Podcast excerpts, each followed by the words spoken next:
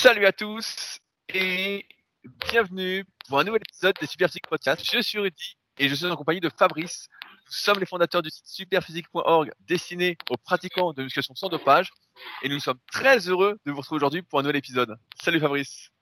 Salut Rudy. Alors attends, je augmente le volume maintenant que tu as dit bonjour. J'avais baissé. là c'est bon.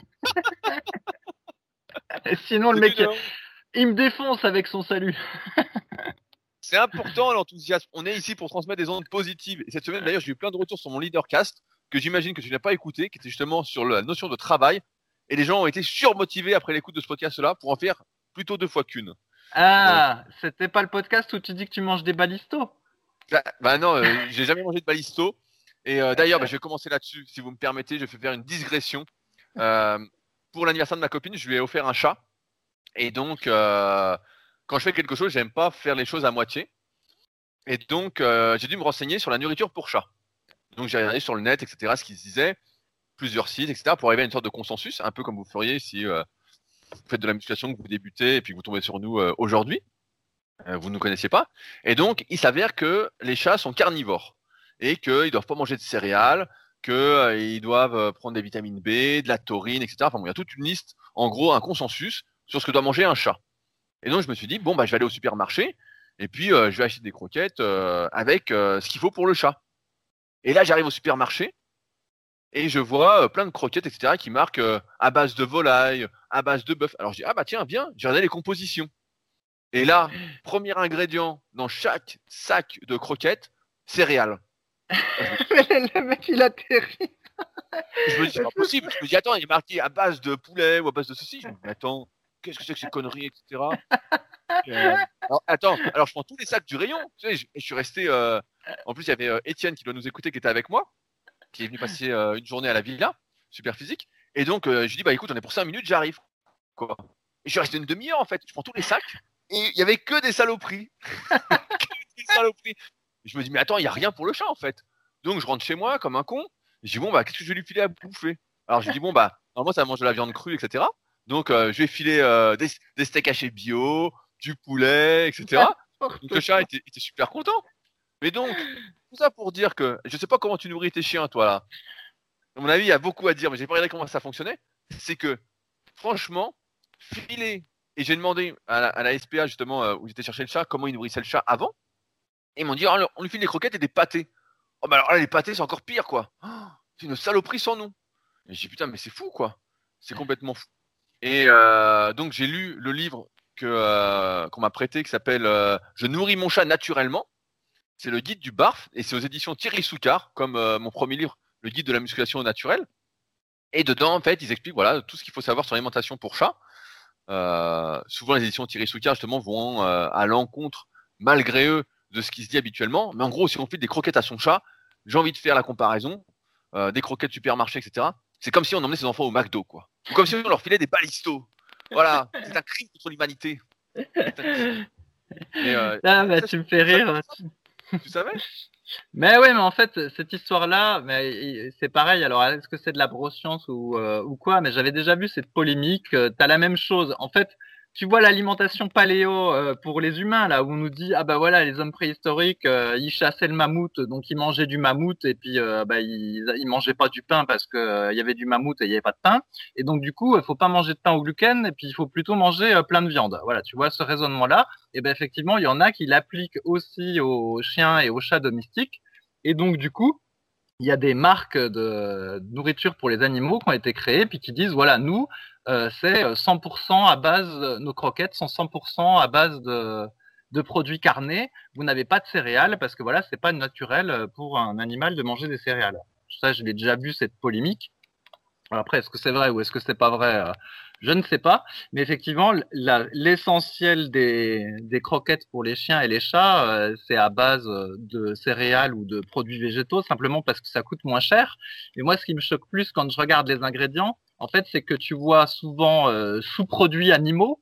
Donc, tu n'oses imaginer, en fait, ce qui est mis dans les croquettes, tu vois. Et des fois, il y a même écrit sous-produits végétaux. Et là, tu te dis, mais qu'est-ce que ça peut être un sous-produit végétaux Tu vois, tu te dis, ben, c'est la cause de maïs. Une fois qu'on a enlevé tous les maïs dedans, euh, tout ça, c'est ça un sous-produit végétal? Tu, tu, te demandes. Le maïs sur le maïs. c'est le maïs sans le maïs. Parce que tu te demandes ce qu'il y a dedans.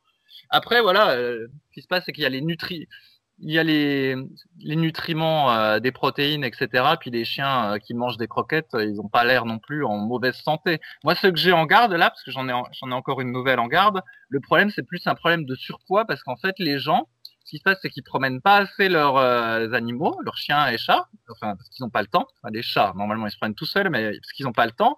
Et après j'ai l'impression qu'ils compensent en euh, donnant plus de bouffe au chien dès qu'il réclame ou en lui donnant à table ou quelque chose. Et en fait, il y en a beaucoup qui sont euh, en surpoids. Alors heureusement, grâce au stage commando chez moi, il retrouve la forme assez rapidement. Mais voilà, il y a beaucoup de surpoids. Mais c'est pas tant lié au fait que les croquettes soient de mauvaise qualité, c'est plus lié au fait qu'ils donnent trop, ils donnent trop à manger. Mais voilà, mais j'ai déjà entendu hein, cette polémique, mais le, le ah, fait est que la majorité, Ouais, la majorité des animaux dans le monde mangent des croquettes qui sont faites comme ça, et il euh, y en a plein qui n'ont euh, pas de problème de santé. Donc, ah, mais ils n'ont euh, pas de problème de santé, bah, c'est comme, un, comme un humain, tu vois bien. La, la, plupart des gens sont un peu en surpoids, mangent que des saloperies, etc. Et puis il faut attendre 20 ou 30 ans avant qu'ils aient une merde, quoi. Hein. La plupart du temps, il faut un certain temps avant que tu aies une saloperie, quoi. Sinon, au début, t'as rien.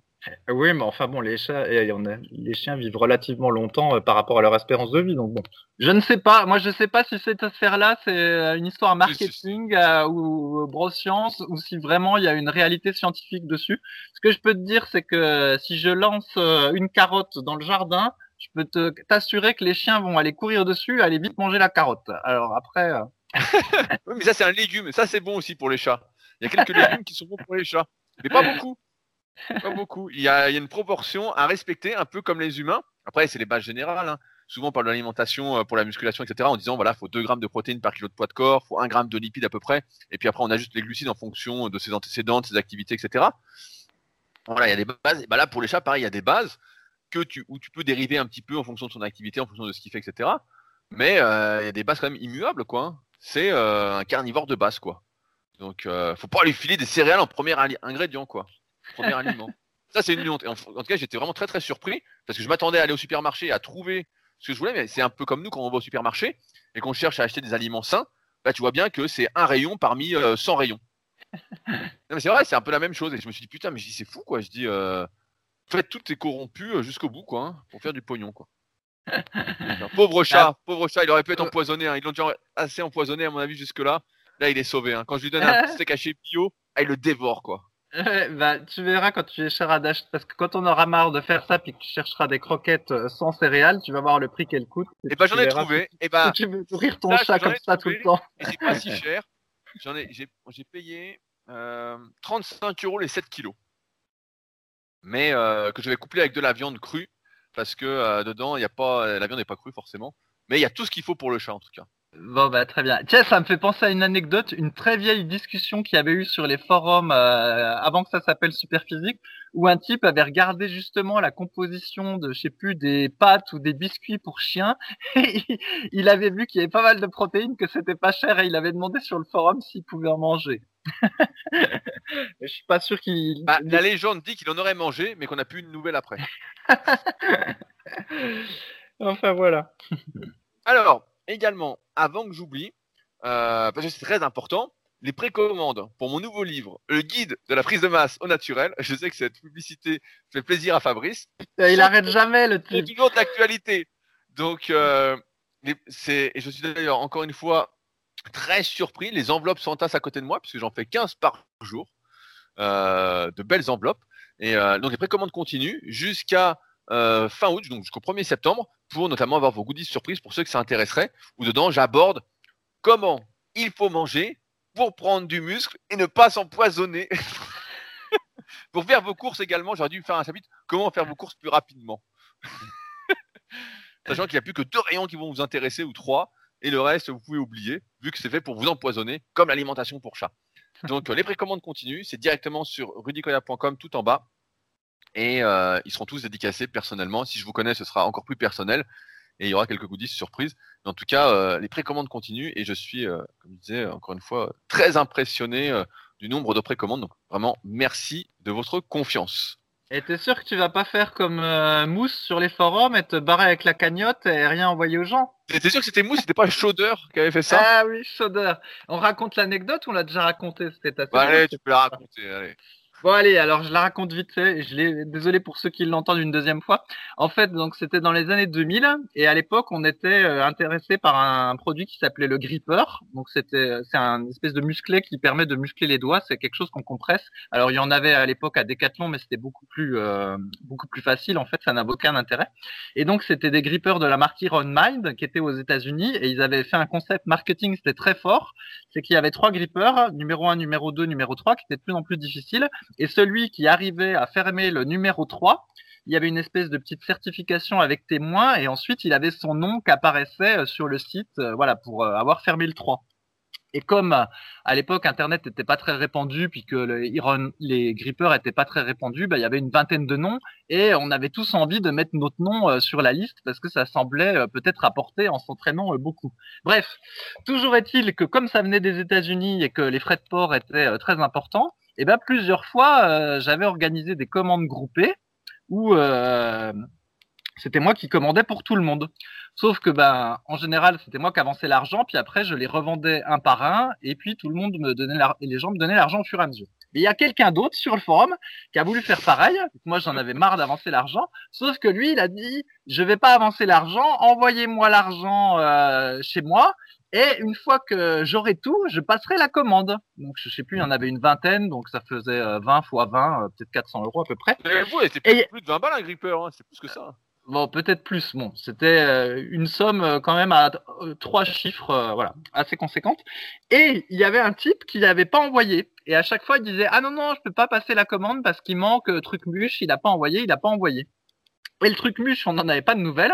Et puis finalement, il a dit qu'il voulait plus euh, participer à la commande et qu'il fallait faire sans lui. Et là, donc, le mec qui avait l'argent de tout le monde, eh ben, il a littéralement disparu du forum. Et donc pendant des semaines, tout le monde se demandait euh, où il était, euh, et il y avait tout des blagues avec des images. Il y en avait qui disaient qu'il était au Maldives ou je sais pas où avec le pognon du forum.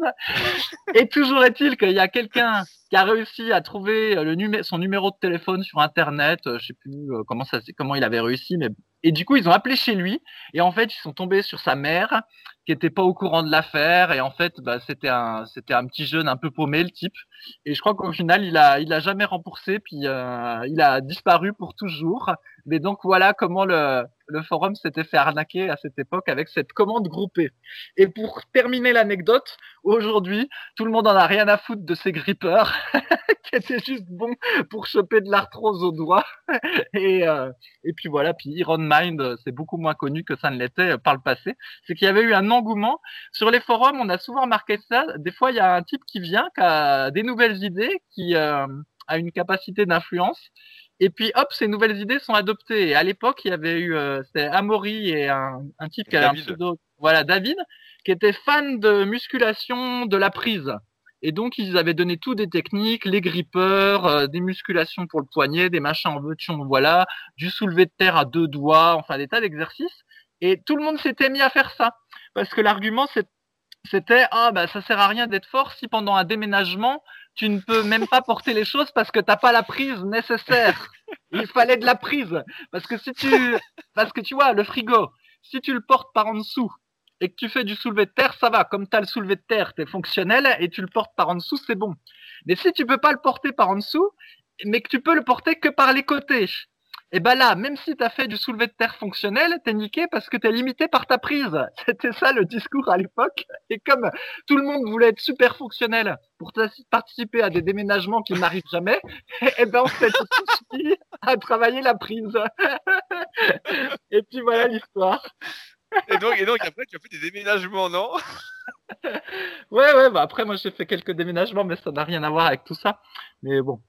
Ça a dit, j'étais pas trop mauvais en déménagement, euh, malgré mon entraînement moins fonctionnel que les autres, parce que je faisais que du squat et pas du soulevé de terre, j'avais pas trop démérité dans mes déménagements.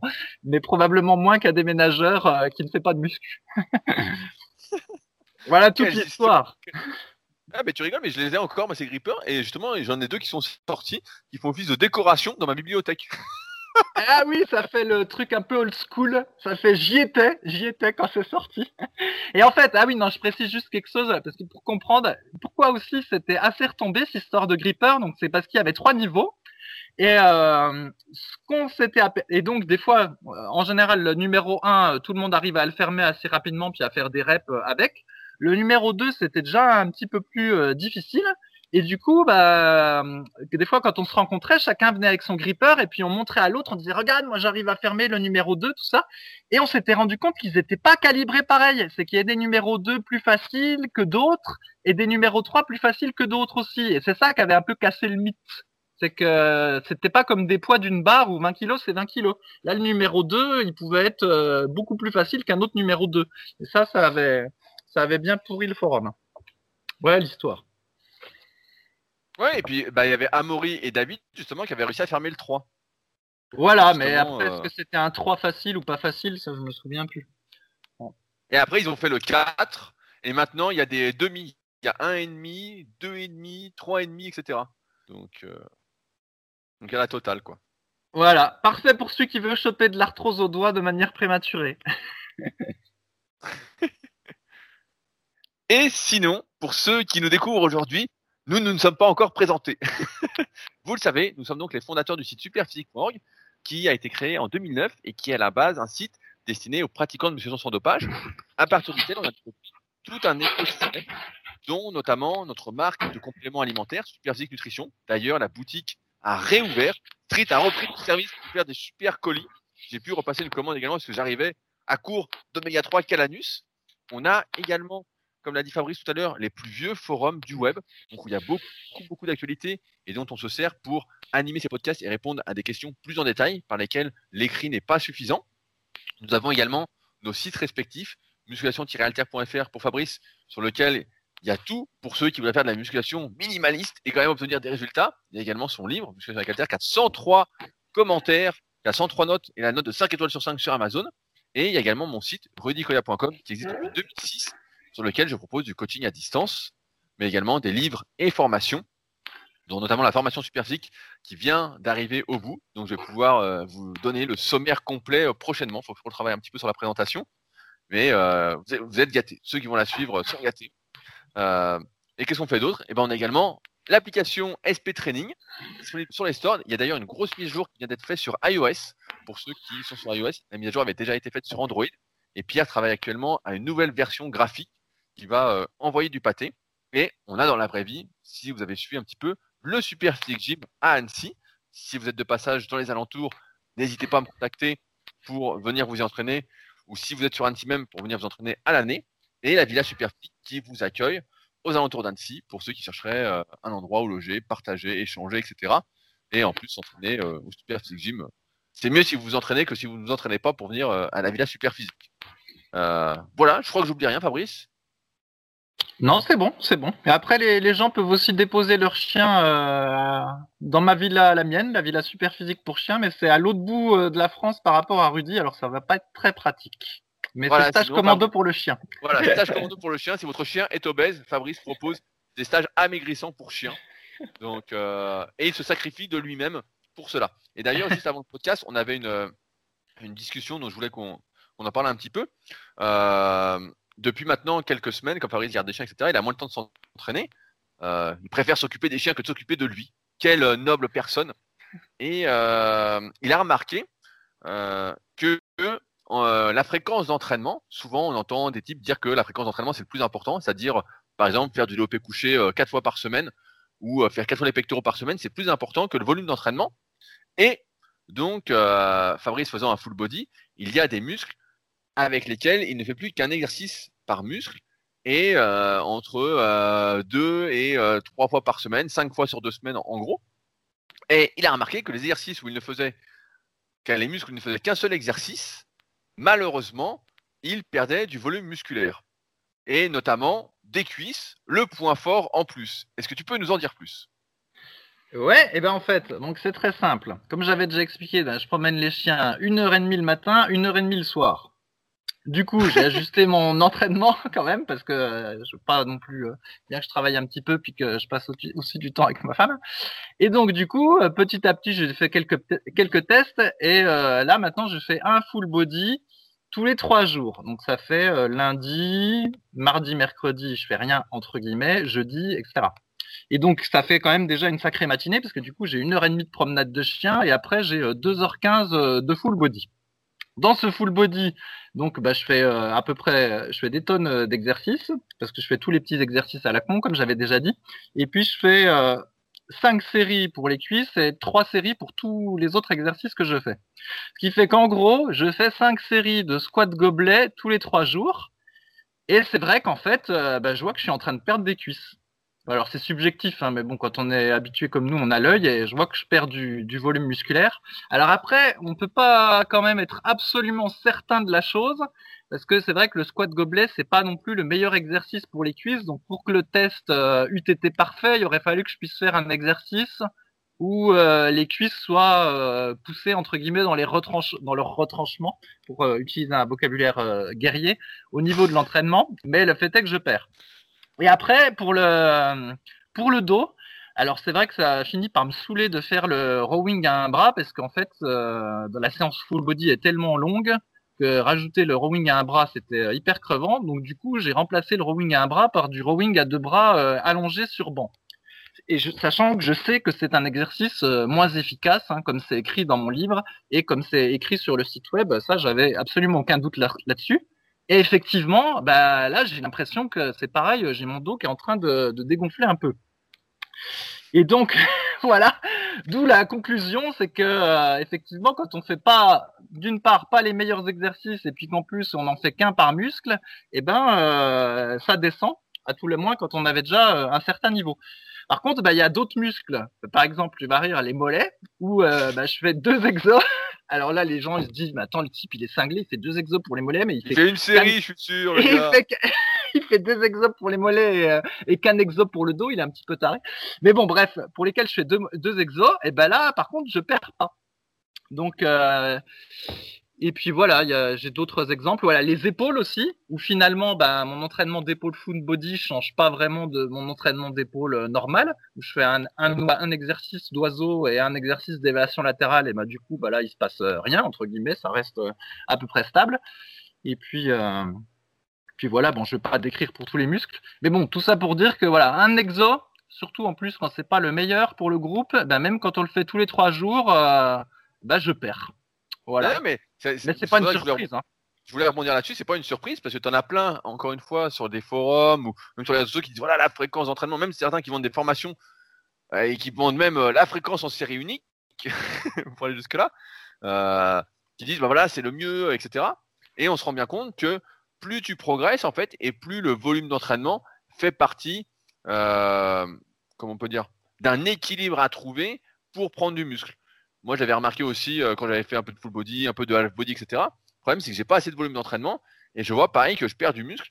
Euh, je me souviens quand j'avais essayé le bouquin euh, Big au-delà du possible, donc qui était le bouquin de Leo Costa et associé à Tom Platz, qui était très plaisant à lire, mais bon, qui était assez folklorique, qui était motivant. Donc j'avais essayé et à un moment, je sais plus, il y avait les phases d'hypercroissance, d'hyperaccélération, etc. Et donc tu faisais genre les bras tous les jours ou suivant le programme que je ou quatre jours et euh, avec un seul exercice et trois séries. Et je voyais en fait que euh, je faisais les trois séries, même si je forçais, etc. Bah en fait, j'ai l'impression, je finissais la séance, une heure après, je me disais, bah j'avais pas fait grand chose, quoi. Parce que même si c'était une série de 15 ou, euh, ou de 20, je me disais, bon, bah trois séries, c'est pas assez, quoi. Et je sentais que c'était pas assez.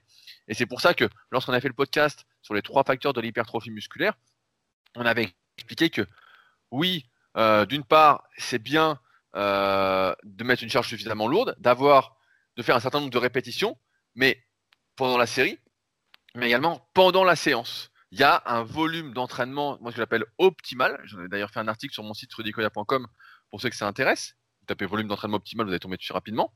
Où en fait il y a un consensus en termes de nombre de séries à faire par entraînement, par muscle, pour les meilleurs résultats possibles. Après, ça reste une moyenne et c'est adapté à la hausse, à la baisse. C'est souvent plus à la hausse qu'à la baisse. C'est plus à prendre comme euh, un minimum pour ceux qui voudraient vraiment se transformer physiquement.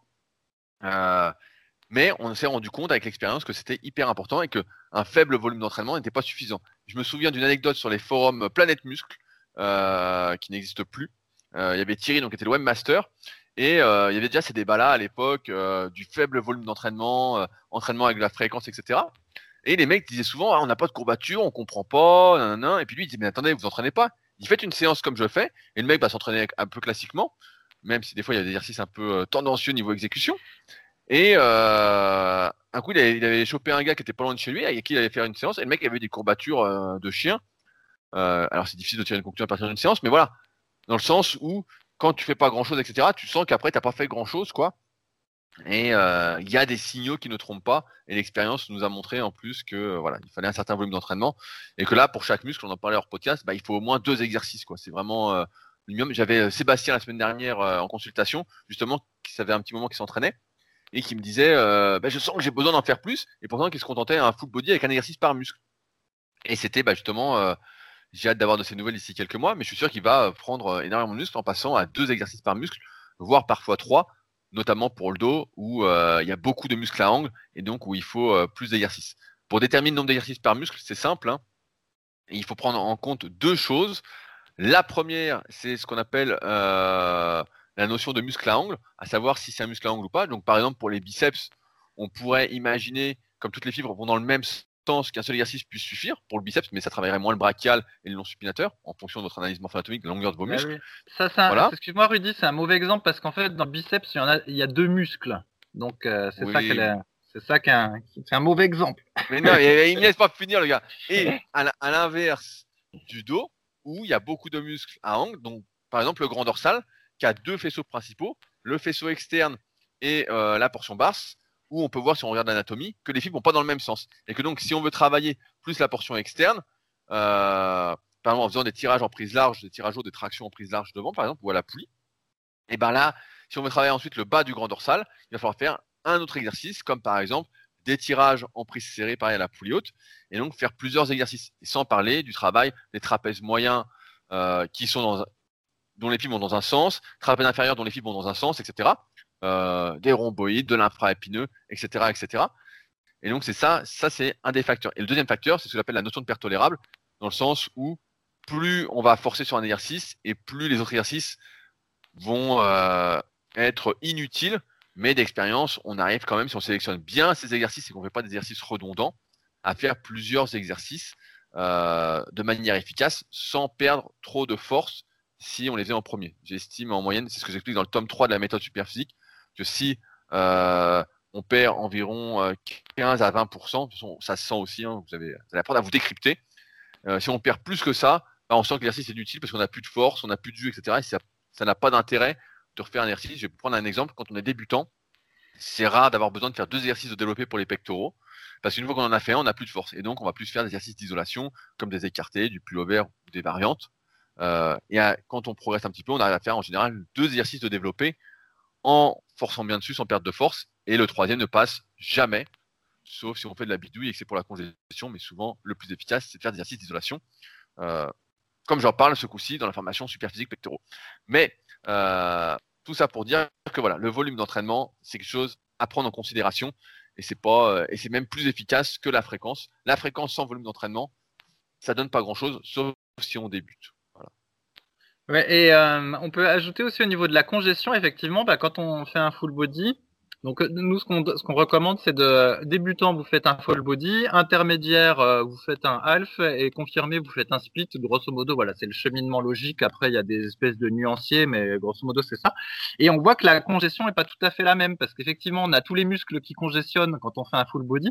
Enfin, quand il s'étend en longueur euh, les premiers muscles qu'on a travaillés, ils commencent à perdre la congestion euh, sur la fin du full body, puis c'est les muscles de fin qui congestionnent. Mais à un moment donné, voilà, on a un petit peu tout le corps qui est congestionné, donc euh, c'est sympa. Mais on n'a pas la grosse congestion qu'on a pour un muscle donné qu'on peut avoir en faisant plusieurs exercices sur des angles différents, comme l'a expliqué Rudy. Donc on voit qu'on n'a pas la, la, congestion maximum celle que qu'on est habitué à avoir en gros quand on fait du culturisme entre guillemets, euh, c'est-à-dire qu'on exerce ses muscles sur des angles multiples. Ouais, et puis on, sent que la congestion n'est pas complète quand tu fais un exercice. Après, euh, ça dépend. Euh, par exemple, pour les mollets, tu peux l'avoir. Mais pour pas mal de muscles, tu vois bien qu'un exercice, en fait, tu conditionnes pas complètement, quoi. Tu vois que par exemple, tu fais biceps, tu fais juste du curl incliné. Normalement, à moins d'être très doué pour biceps brachial non supinateur, tu vois bien que voilà, tu fais ton curl incliné. Si après tu fais du curl marteau, tu vas congestionner différemment. Ouais, et euh, bah permets-moi d'exprimer ton désac- mon désaccord sur les mollets, Rudy. Parce qu'il y a tout un champ de recherche que j'ai exploré ces derniers Ah, temps putain. sur les mollets. Eh non, mais on je une série unique, le gars, putain. là. Non, non, non, non, non, pas ça. C'est pas ce que j'allais dire. Justement, je me suis remis à faire euh, plusieurs séries, même si c'est dans le full body. C'est aussi pour ça que ça me dure des plombes la séance. C'est que sur, même sur les exercices à la con, je me suis remis à faire plusieurs séries. Bref, tout ça pour dire que les mollets, on se dit, euh, voilà, il suffit de qu'un exo. Et parce que, et c'est ça qui te donne la congestion maximum. Et ben, même pas, mec. Tu, tu peux essayer. Tu fais des, euh, tes mollets à la, à la, à la presse à cuisse, là, comme t'aimes bien faire. qui est le meilleur exercice pour les mollets et tu regardes ta congestion et après tu rajoutes quatre séries de mollets assis. Alors là, effectivement, tu vas dire putain, faire des mollets assis, le truc qui sert à rien. Et ben tu verras que ton mollet il va congestionner un peu en épaisseur, mais pour de vrai, hein. tu, tu vas voir Ouais, que bah, il va se passer quelque chose.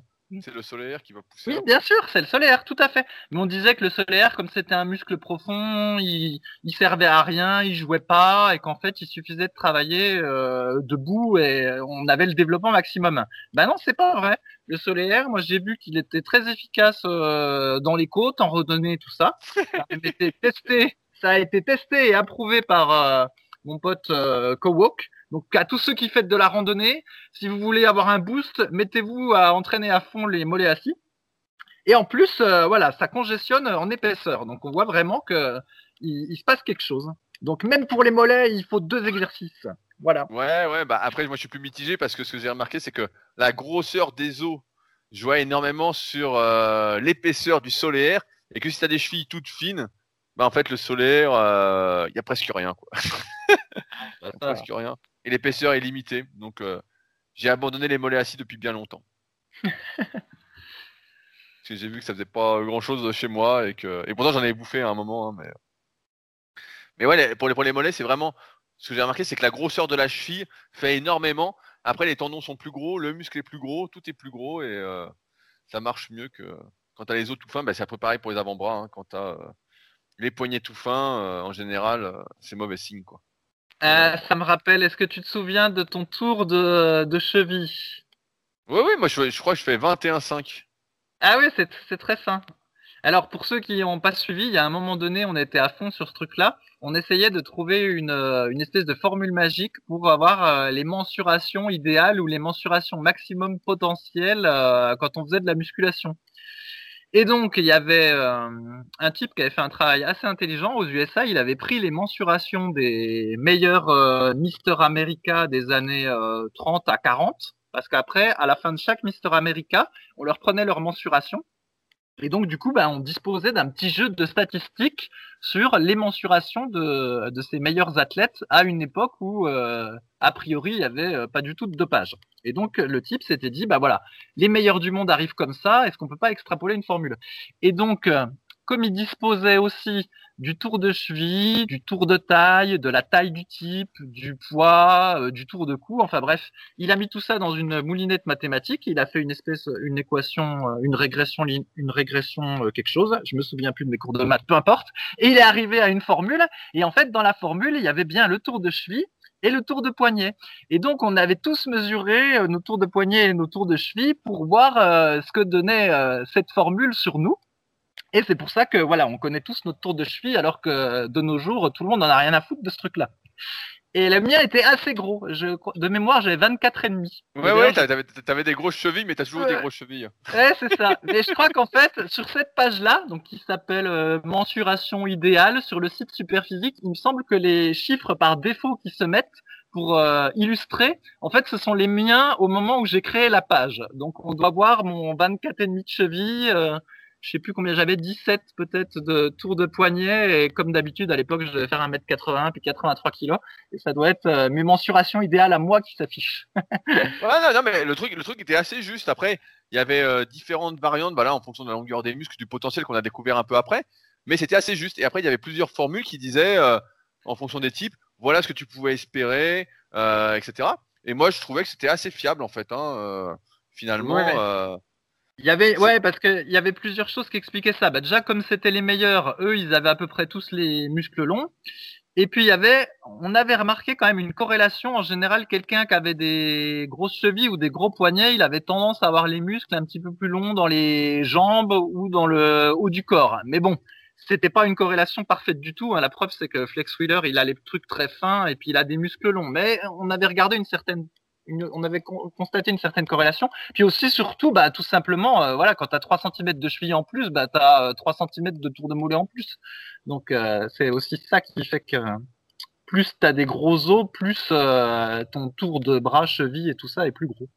Non, mais moi, je me souviens, j'avais fait le truc et j'avais 21,5 de cheville. Je me disais, merde. Alors que sur les, poignets, je sais plus, j'étais assez haut, assez haut. Pour ma taille, pas si haut que ça, mais les poignets sont assez gros sur les photos, on se rend pas bien compte. Mais euh, les chevilles assez fins et c'est pour ça que les mollets, bah, c'était difficile parce que le tendon est fin, euh, le solaire est pas large. Euh, donc comme ça, c'est le jackpot. Quoi. Alors que quand tu as le tendon qui, a des grosses chevilles, après tu as le tendon qui est plus large et donc forcément ton mollet est tout de suite plus large. quoi. Donc c'est gagné. quoi. Donc vous pouvez faire euh, porter plainte contre vos parents si vous avez euh, des petites chevilles. Voilà, bah, ceux qui veulent faire le test, euh, c'est un peu pour s'amuser. Hein. Ça n'a pas parole d'évangile, mais bon, je pense quand même que c'est plus fiable que les saloperies de balance à impédance mètre là, qui sont une honte pour l'humanité. Ça devrait plus exister cette chose. C'est pire que la nourriture pour chat. je ne comprends même pas que ça existe encore ces balances à impédance mètre. Alors, j'ai sélectionné quelques questions qui m'ont particulièrement intéressé, auxquelles on va répondre aujourd'hui. Et la première, c'est une qui revient euh, souvent et que je trouve très très légitime. C'est une question de Jojo Le Barjo qui nous dit Bonjour à tous, je me permets de vous solliciter à nouveau pour mon entraînement car plus je lis, plus je doute de progresser au bon rythme.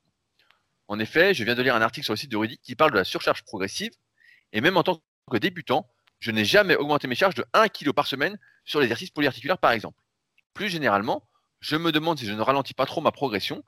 C'est d'ailleurs pour cela que j'ai atterri sur cet article de Rudy qui n'a fait, que renforcer mes doutes. J'allais vous donner quelques exemples, mais pour plusieurs exercices, mais en écrivant. Il me semble assez clair que je peux le résumer de cette manière. Augmentation d'une répétition sur une seule série par séance.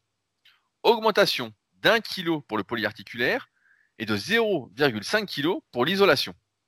Je suis en ce moment le livre de Fabrice Musculation avec Alter. Concernant les répétitions, une grande partie de 12 à 20 répétitions et je prends une minute de récupération entre les séries sauf au cœur incliné et au développé couché avec halter, où je suis à 1 minute 30. J'ai pas mal essayé d'analyser la situation avant de poster ce message, mais il est clair que j'ai pas mal de leviers en cas de blocage. Je n'en rencontre pas actuellement, du fait que mes temps de repos sont assez courts par exemple. Donc, pour en revenir à mon interrogation, n'est-ce pas trop lent, surtout pour un débutant? Merci d'avance de vos réponses. Fabrice. Ouais, bah non, enfin, c'était un petit peu long. Alors, j'ai peut-être perdu en cours de route, mais il m'a bah, pas semblé. il m'a pas semblé que, que ce soit trop long comme progression. Après, il y a aussi ce qu'il faut voir dans le calcul, c'est aussi le point de départ. C'est sûr qu'aujourd'hui, on a des gens euh, qui commencent à 20 kilos au développé couché forcément, entre guillemets, rajouter un kilo sur 20 kilos, eh ben, ça fait plus que euh, rajouter un kilo sur 60 euh, kilos si vous avez commencé à 60. Donc déjà, il y a ce facteur-là. En fait, en théorie, il faudrait pouvoir tout raisonner en termes de pourcentage, mais on parle en kilos parce que c'est euh, c'est un petit peu plus simple. Mais déjà, ça, ça, ça, peut fausser un peu selon les charges que vous utilisez dans les exos polyarticulaires. Et puis après, bah, oui, en fait, la, la progression est la progression est lente. Hein. Sur les exos d'isolation, on essaye de grappiller euh, une rep par-ci, par-là, euh, par séance, spécialement si on fait des séries assez longues, comme on recommande, par exemple voilà, aux élévations latérales, si vous faites au moins 12 reps, euh, vous, devez à peu près être capable de grappiller une rep par-ci par-là. Et puis pour les exos polyarticulaires, en fait, on va pas gagner un kilo par semaine. C'est pas comme ça que ça se passe c'est qu'on va rajouter par exemple une, euh, un peu plus de poids sur une des séries, et après, les semaines d'après, on va essayer de faire en sorte que les trois ou quatre séries d'entraînement qu'on faisait pour euh, cet exercice utilisent la même charge. Et donc, au final, selon la charge qu'on avait augmentée au départ, alors je donne un exemple parce que là, j'ai peut-être perdu tout le monde. Si j'avais fait 10 à 60, 10 à 60, 10 à 60, 10 à 60, et que la fois d'après, je fais 10 à 60, 10 à 60, 10 à 60, 10 à 62, et bah du coup, il va me falloir 4 semaines pour arriver à 10 à 62, 10 à 62, 10 à 62, 10 à 62. Donc là, dans ce cas-là, on a fait une augmentation de 0,5 kg par semaine. Et en général, faire comme ça, ça marche pas trop mal. Évidemment, tout est dans le l'espèce d'incrément que j'ai dit. Donc là, j'ai dit entre 60 et 62. Il y en a qui arrivent à faire des bons plus lourds. Euh, je sais pas, moi, mettons celui qui était à 100 au coucher, eh ben, il peut peut-être tenter de faire directement à 104. Euh, et puis il y en a bah, qui vont devoir faire des bons plus petits parce que euh, bah, ils sont ils, partent de charges plus basses ou ils ont sont pas explosifs, ils ont du mal à progresser. Enfin bref, tout ça, ça, dépend des gens, mais voilà, le, pas de progression est assez lent en fait. Hein. C'est normal, c'est comme ça. Hein. Alors, il a, il a rajouté quelques exemples de ses performances, de ce qu'il fait actuellement. Au curl incliné, il fait 3 x 18 à 9,5 kg. Au développé couché avec halter, il fait 4 x 11 à 19,5 kg. Extension triceps allongée, 3 x 15 à 10 kg. Et fente arrière, ton exercice préféré, Fabrice, que tu ne fais plus actuellement, mais que tu vas bientôt refaire, je le sais, parce que tu as perdu des cuisses et tu ne vas pas le supporter psychologiquement. ouais, c'est vrai, ça va faire ça. 3, x 20 à 12 kg par halter. Donc, euh, pour compléter ta réponse, en fait, euh, bah, d'une part, moi je trouve qu'il prend des temps de récupération qui sont assez courts pour l'instant. Euh, moi j'ai remarqué d'expérience aussi euh, avec pas mal de mes élèves que souvent quand on se limite à une minute de récupération, euh, bah, on est limité sur la progression. D'ailleurs, ce sera ma vidéo de dimanche sur ma chaîne YouTube sur combien de temps faut prendre entre deux séries. Il, a, il a, dit, il a dit une minute trente sur les polyarticulaires. Et non, il prend juste une trente sur le curl incliné et le coucher alter. Tout le reste une ah minute. Tu vois, c'est un, peu, c'est un peu court. Je pense que c'est un peu court. Et pour moi, c'est un facteur limitant. Surtout que lorsque on débute euh, au début, l'important, car le plus important, c'est d'essayer de monter les charges. Maintenant, comme tu l'as dit, la progression se fait lentement. Et euh, c'est là aussi que des fois la musculation est assez injuste. C'est que si Jojo se pose euh, ces questions, c'est parce qu'il ne fait pas partie des gens très doués qui peuvent rajouter plein de poids à chaque séance sans trop se poser de questions. Il y a souvent des types comme ça dans les salles, on les voit, ils n'ont pas trop de programme, ils font au jour le jour, et puis ça monte tout seul. Ils se disent pas, il faut que j'ajoute une répétition, il faut que j'ajoute un kilo, etc. Parce que pour eux, en fait, ça se fait euh, tout seul. Ça se fait tout seul. Maintenant, quand on n'est pas très doué, comme c'est le cas de la plupart des individus, comme c'est euh, notre cas aussi, bah voilà, la progression se fait très lentement.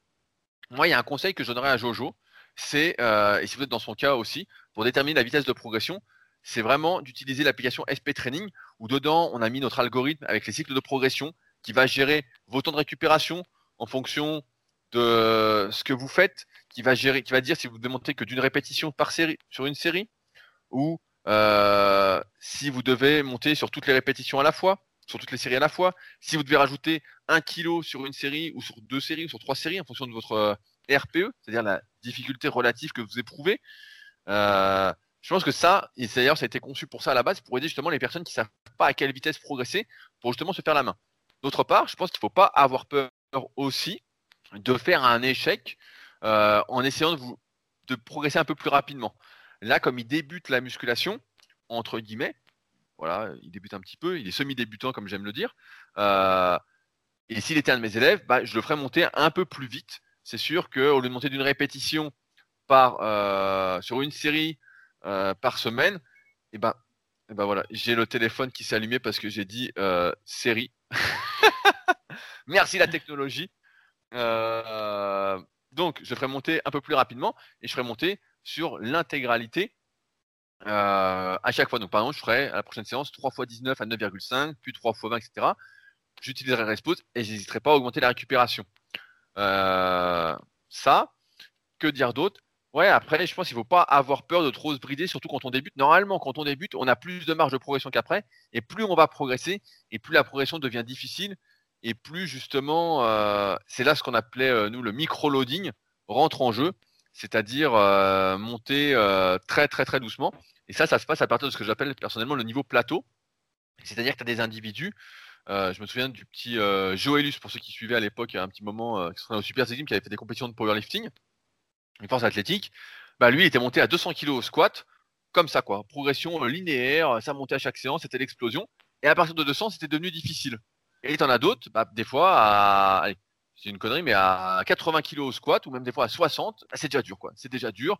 Et là, il faut se creuser la tête, il faut monter plus doucement, et il faut faire comme il fait Jojo, il faut essayer de pas se cramer, de monter doucement, de faire un volume d'entraînement suffisant, etc. Mais ça, c'est un niveau, ce niveau plateau est un peu différent pour chaque individu. Mais euh, voilà, après, euh, c'est vrai qu'aujourd'hui, on se rend compte de la disparité du potentiel euh, entre les individus avec toutes nos différences en termes d'éducation, de sport durant l'enfance, etc. c'est de plus en plus.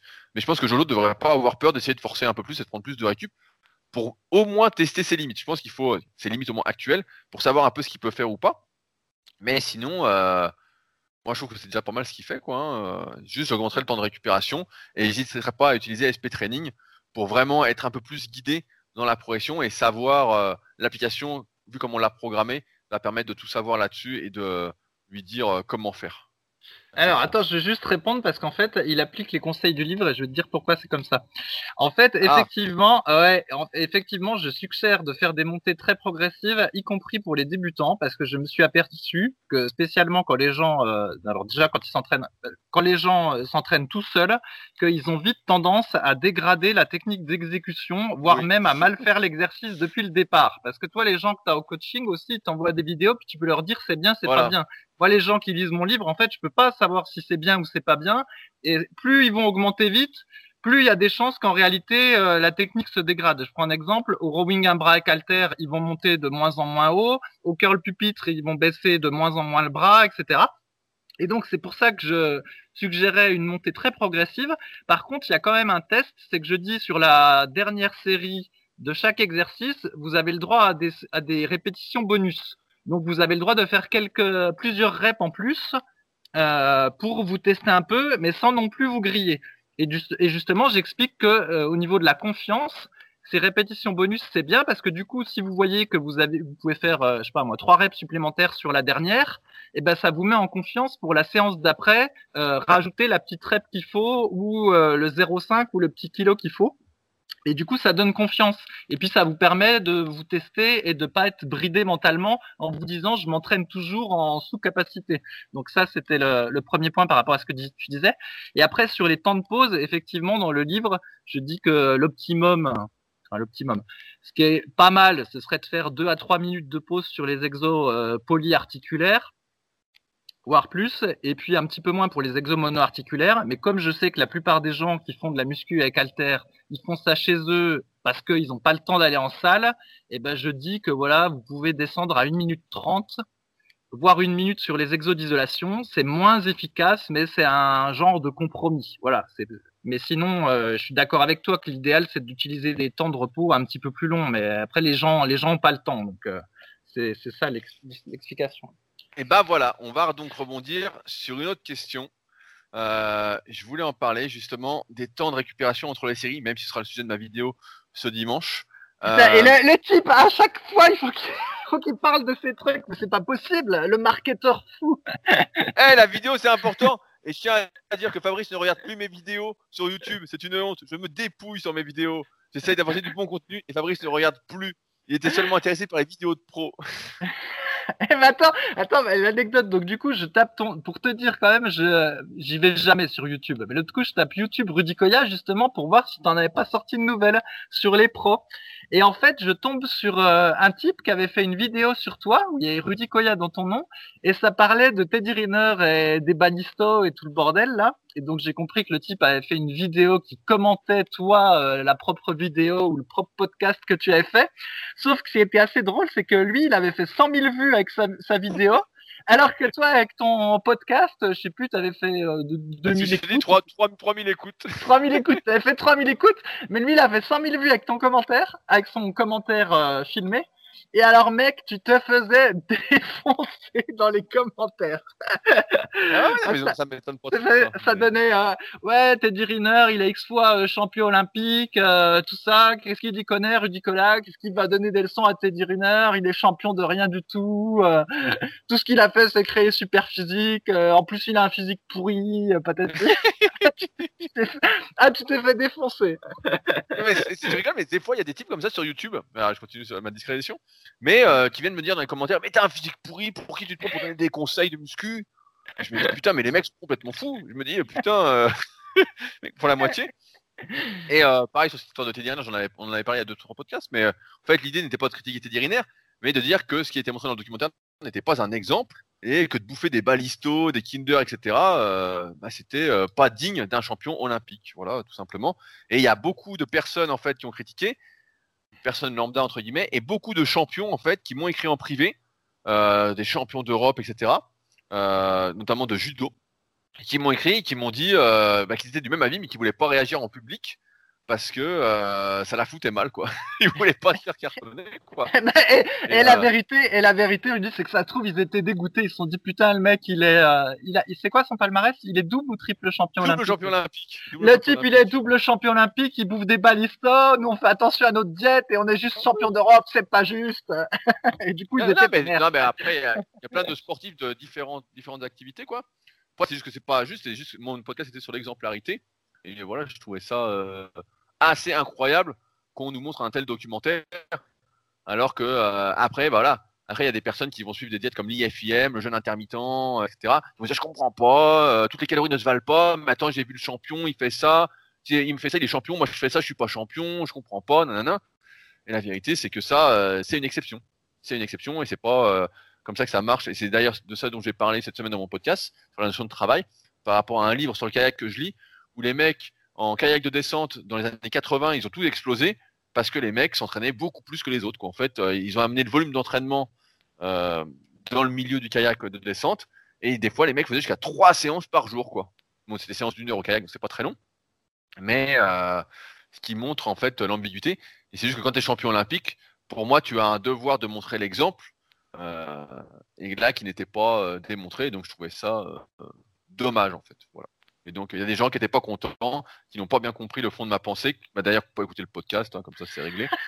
Euh, donc, comme ça, c'est réglé. Hein.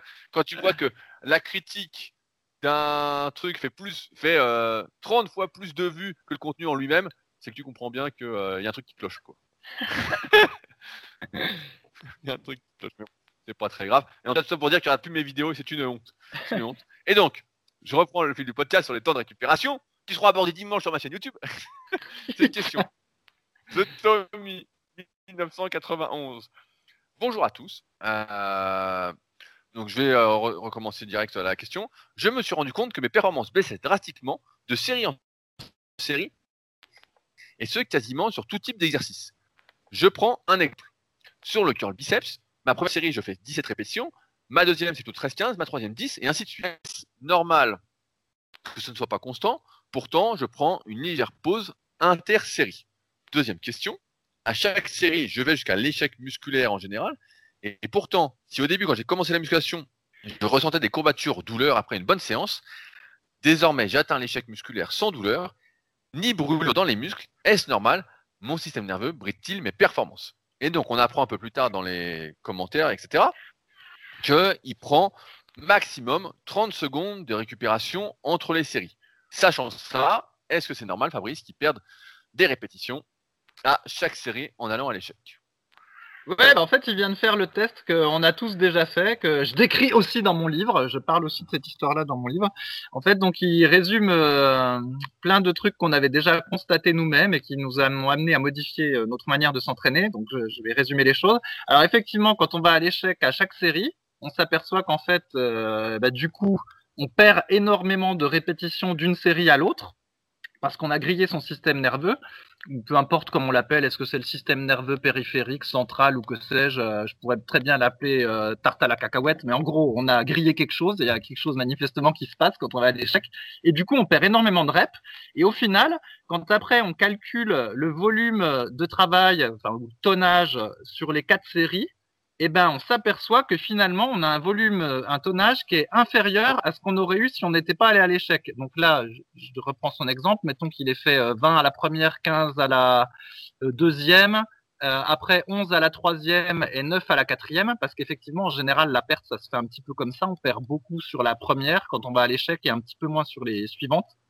Et parfois, après, si on continue, par contre, ça va s'écrouler d'un coup et on va passer par, ça va peut-être faire 9, ensuite 8, 8 et après paf 4 d'un coup. Souvent c'est souvent c'est non mais c'est ça hein, souvent c'est comme ouais, ça. Vrai, vrai. Ceux qui ont essayé, ils verront ça se passe comme je dis. C'est ça la différence entre ceux qui testent et ceux qui parlent sans tester comme je répète souvent. Et donc euh, voilà, s'il fait ça, ça fait moins de tonnage que si à la place de faire 20 à la première, il avait peut-être fait 16 et qu'il avait fait 16 16 16 et puis sur la dernière, il se lâche un peu, mettons qu'il fait 17. Et ben on s'aperçoit que dans le deuxième cas, on a une meilleure congestion, on a un meilleur tonnage et par rapport à la séance d'après, on sera généralement mieux. On sera mieux armé pour la séance d'après. Alors que là, en faisant ce qu'il a fait, d'aller plusieurs fois à l'échec, et eh ben la séance d'après, en plus, on n'est pas bien parce que du coup, on a, on doit tout baser sur la première série où on va flipper puis on va se dire putain, il faut absolument que je fasse l'arrêt de plus que j'ai fait par rapport à la fois d'avant. Et euh, bah, en général, on va dégrader la technique pour essayer de faire la rep de plus. Et, euh, et on va peut-être même ne pas la faire. Et on voit que ça, c'est la mauvaise façon de, de progresser. Ça, c'est la première explication. T'es d'accord avec ça, Rudy? Tout à fait. Voilà. Après, le deuxième truc, c'est qu'effectivement, bah, il prend des temps de, de repos trop courts. Donc, euh, euh, voilà. ce qu'il faut, c'est essayer de prendre au moins une minute trente. L'idéal, voilà, c'est de prendre deux à trois minutes. Le problème, c'est qu'on n'a pas le temps mais même pour les gros exercices polyarticulaires comme le développé couché, quand euh, on essayait de prendre de la force dessus, ben on avait vu qu'il fallait 3 à 5 minutes en fait pour vraiment euh, optimiser un petit peu les choses, parce que plus on prend un temps de repos court, en fait, moins on est capable de réitérer la performance qu'on avait fait à la série précédente, même si on n'était pas allé à l'échec.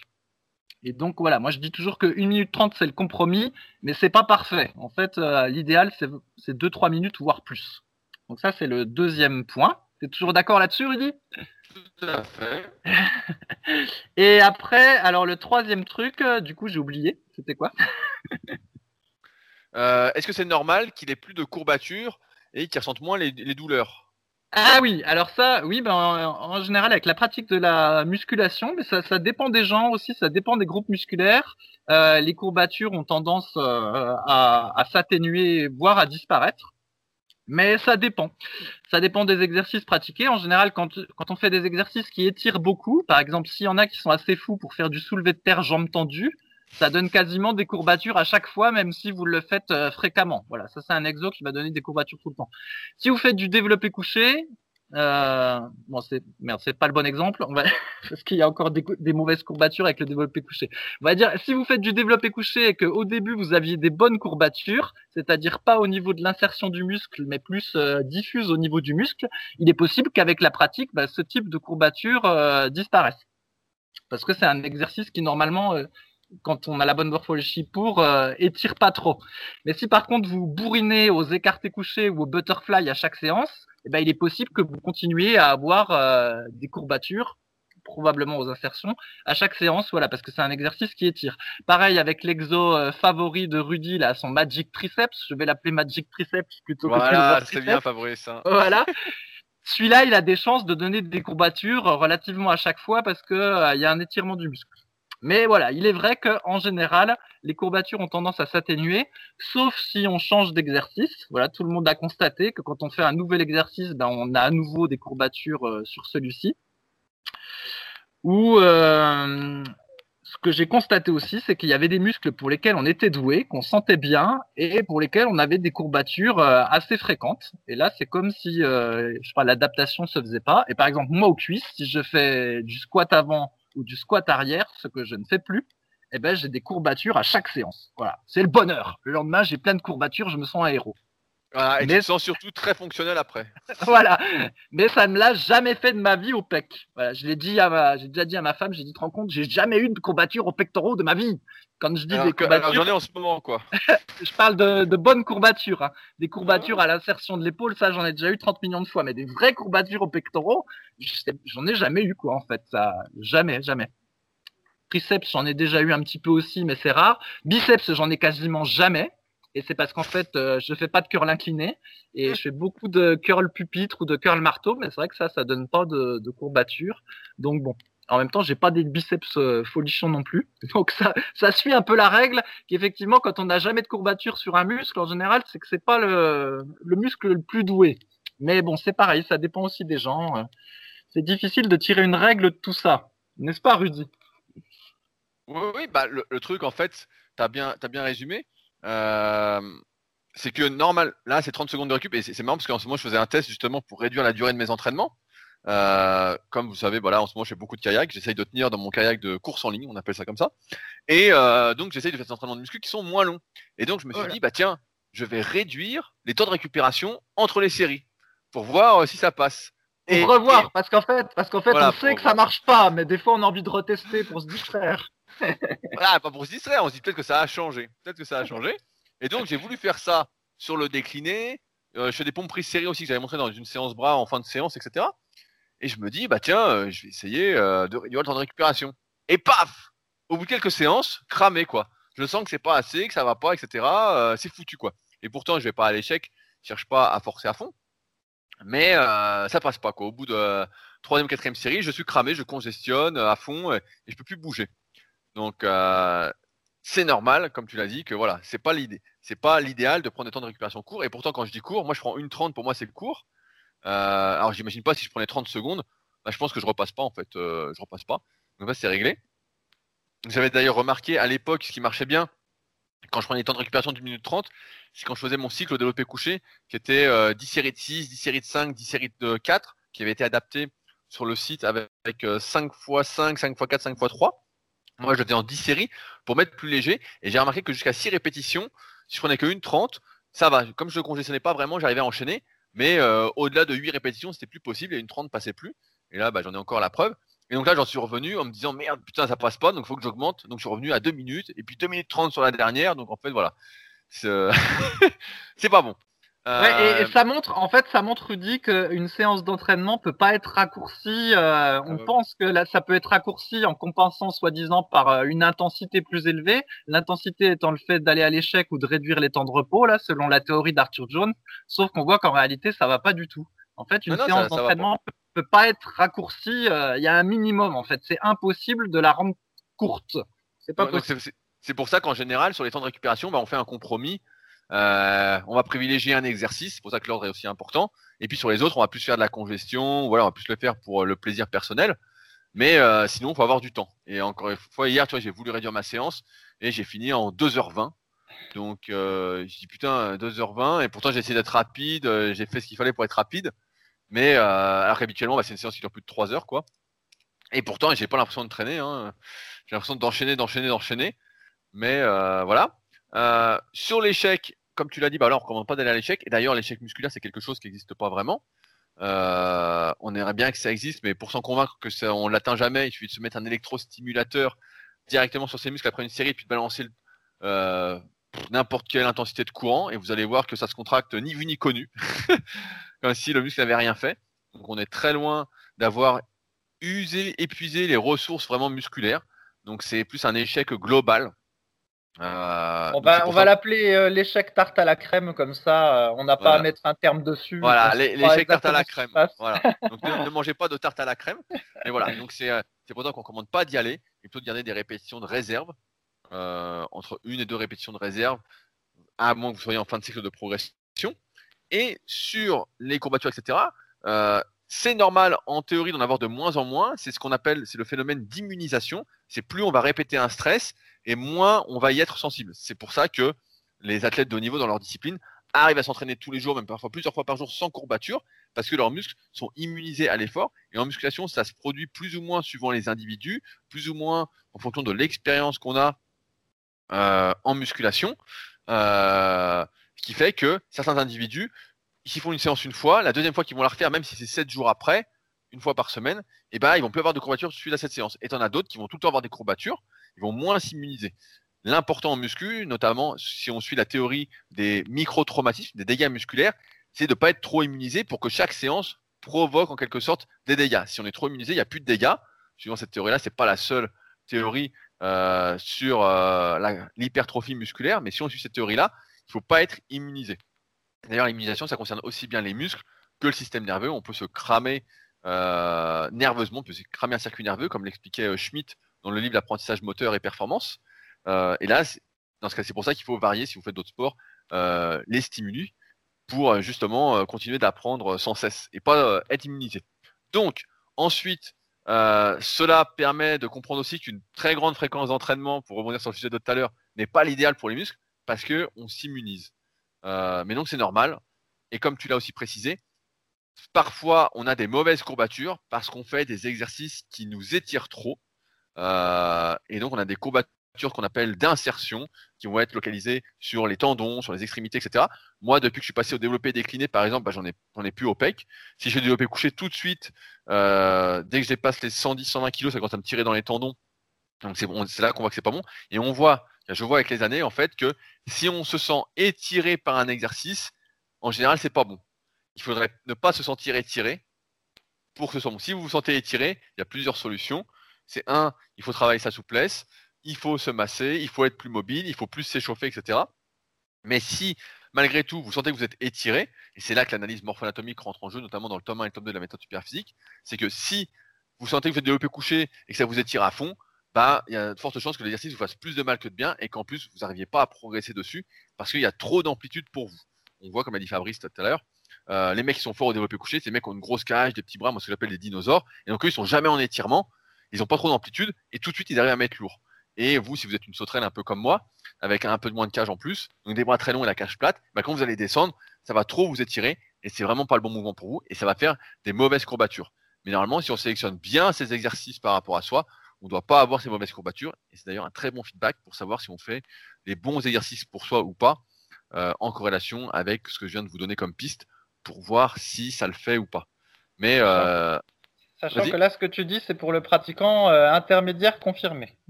Oui, oui, tout à fait. Oui, tout à fait. Mais euh, non, mais c'était une bonne question euh, de Tommy à laquelle je voulais répondre. On va s'arrêter là pour aujourd'hui parce que je vois qu'on est déjà euh, à 1h06. À chaque fois, je vous fais le coup, mais je sélectionne plein de questions. Et on n'arrive pas à toutes les faire, donc ce sera pour la prochaine fois. On est trop bavard. J'espère que vous ne nous en voulez pas. si jamais vous avez des questions, je le redis à chaque fois, n'hésitez pas à utiliser les forums super physiques. Toute question a des réponses que ce soit par nous, par les membres du forum. Il y a beaucoup d'activités. Encore une fois, c'est les derniers forums actifs en musculation du web. Euh, tous les autres ont fermé ou sont plus actifs, euh, malheureusement. Euh, si vous souhaitez nous aider à promouvoir le podcast, n'hésitez pas à mettre des notes sur les applications de podcast, notamment l'application Apple Podcast d'Apple ou n'importe quelle application. Ça nous fait toujours du bien. Et puis n'hésitez pas à commenter directement aussi sur SoundCloud ou autre. Euh, on lit tous les commentaires et quand euh, il y a des questions, on essaye d'y répondre dans l'introduction du podcast. Mais comme vous l'avez compris, aujourd'hui, l'heure est grave, on essaye d'empoisonner les chats. Sur ce, donc, on se retrouve la semaine prochaine pour un nouvel épisode. Et n'oubliez pas, ma vidéo dimanche à 10h30 sur YouTube, c'est important. n'oubliez pas d'acheter mon livre, surtout. Allez, à la semaine prochaine. Salut. Salut.